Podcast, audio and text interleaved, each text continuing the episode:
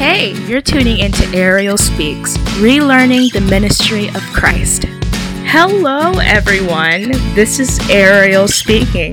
I hope you're having a wonderful morning, a wonderful afternoon, a wonderful evening, wherever you are on this great, big, beautiful planet that Yahweh has created.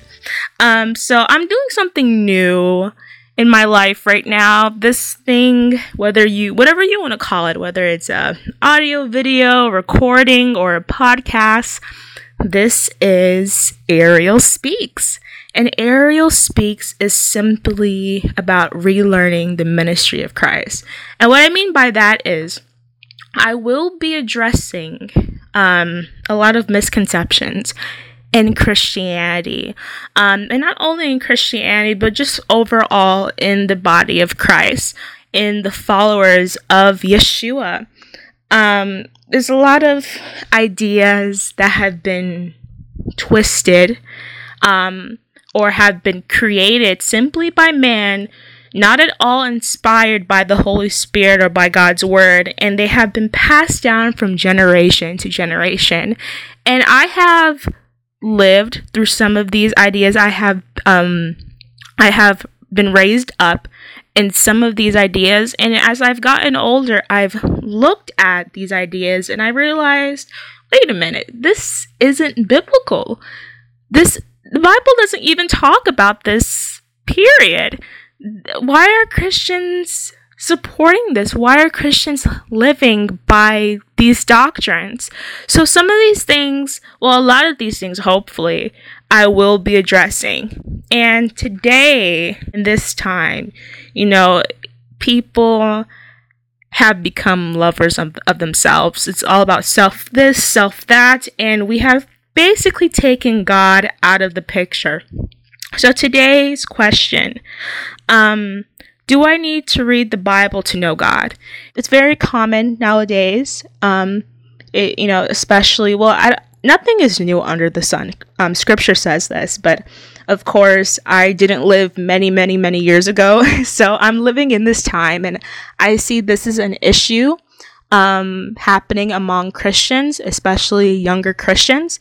You know, obviously, this there's a uh, answer to this. I mean, I'm not going to beat around the bush and I'm not going to sit on the fence either.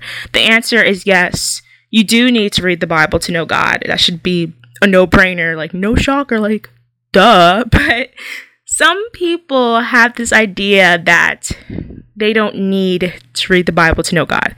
I'm not just going to say, yes, you need to read your Bible, but I want to give some more insight, more on to show you why it's important. You know, one thing I've learned when it comes to raising children, and not to compare anyone to children, of course, we are children of the Most High, but I won't get too much into that. But one of the things I learned about um, parenting, I know it's pretty early for me, but um, is when your child, when you tell your child not to do something, your child is most likely going to ask you, Well, why can't I do it? And most parents will say, because I said so. And yes, that is true because you said so, because we should respect and honor our parents and be obedient to our parents. But it is more effective when you tell the child why they can't do it or why it's bad for them and why you do not recommend that they do the certain thing that is not of your liking. So, why do I need to read the Bible to know God? I'll start off with this. The idea of personal relationship with God has altered throughout time. From Christ's sacrifice, Christians realized we didn't need a priest to repent, no longer to go and ask for forgiveness because, one, you know, the priest is human just like us and they need to confess their sins too. So why are we confessing to a mere man? And also because of his sacrifice, no longer to make sacrifices such as burnt offerings, grain offerings, salt offerings, offerings of all the sort to somehow make us right with God. And in modern times, here in 2019, people have decided that reading the Bible is no longer necessary to have a personal relationship with God. It's all about the mind and the spirit, especially in this age of new ageism when we're talking about becoming your own God and reaching that um, level of awareness of who you truly are and, and who you truly are on the inside and realize that God can't be found anywhere but in yourself. That is one of the ideas in the New Age religion. We had here that, you know, in modern times, this is what it is. And people, and some Christians, unfortunately, have decided that reading the Bible is no longer necessary to have a personal relationship with God. It's all about the mind, all about the spirit, and one thing they love to say, well, I'll share two things, but one of the things they like to say, what does a book have to do with spirituality? What does a book that was written thousands of years ago? It's outdated. They said it was written by man. Um, they said, you know, a, a lot of stuff that can be explained, but you know, they really don't want to listen to that. And I'll get more into that at another time. And then another thing they said, eh, they they like to say is, um, well, reading the Bible is really traditional. You know, I'm we're we're living in a new period of time and you know, reading the Bible is is just not convenient anymore.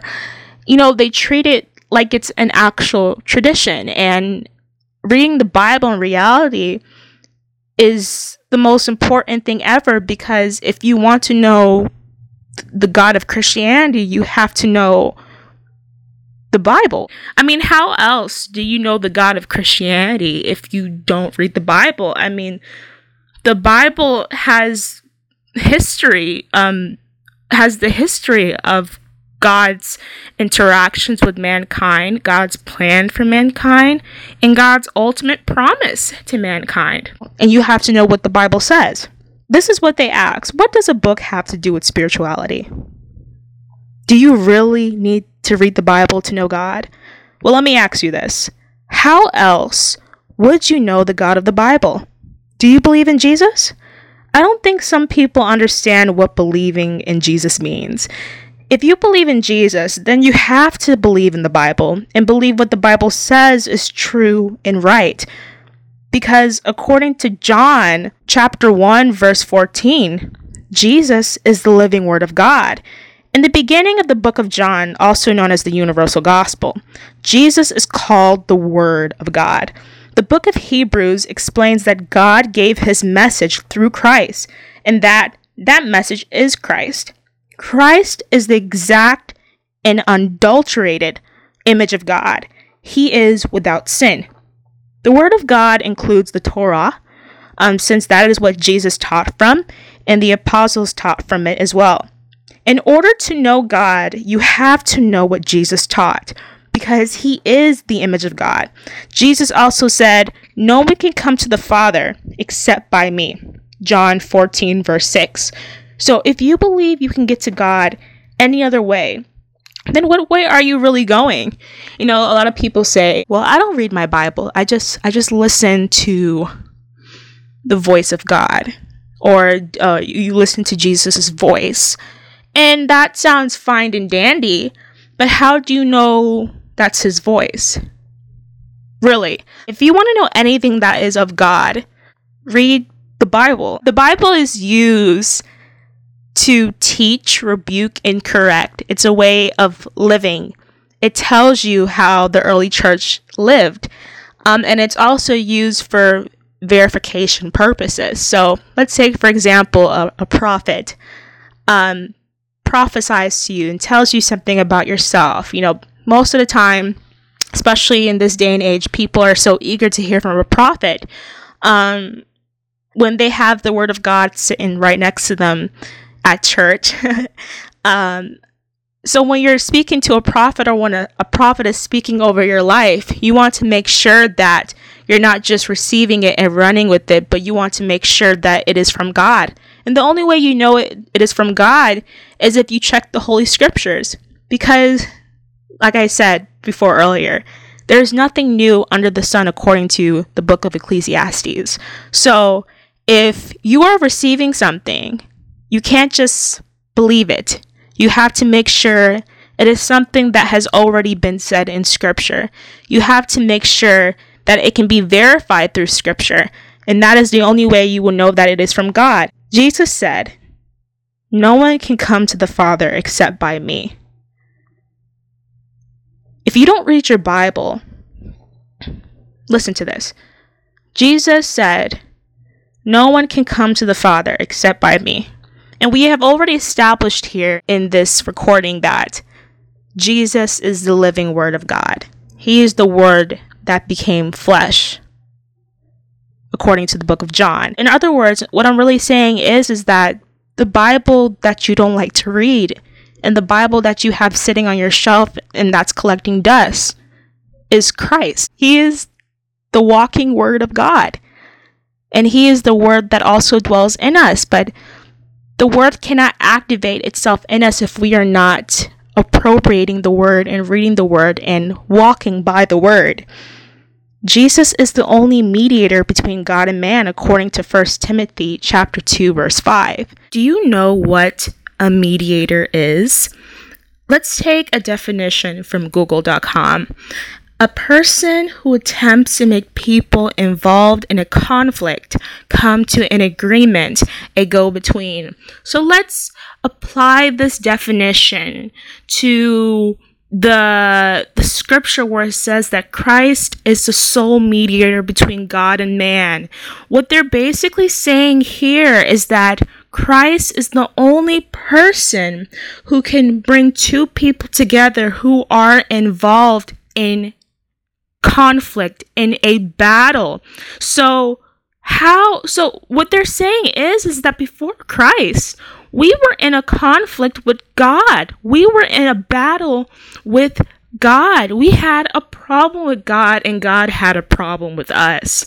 So, what Christ did, his sacrifice on the cross, not only fulfilled the law, but it restored the relationship man had with God in the beginning before the fall of man.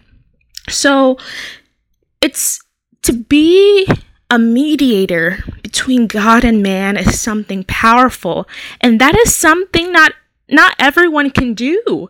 You know people believe that you know I can reach God this way. It's not like the saying all roads lead to Rome. Not all roads lead to Christ, and not all roads lead to salvation. There is only one way, and that is Christ Jesus, our Lord and our Savior.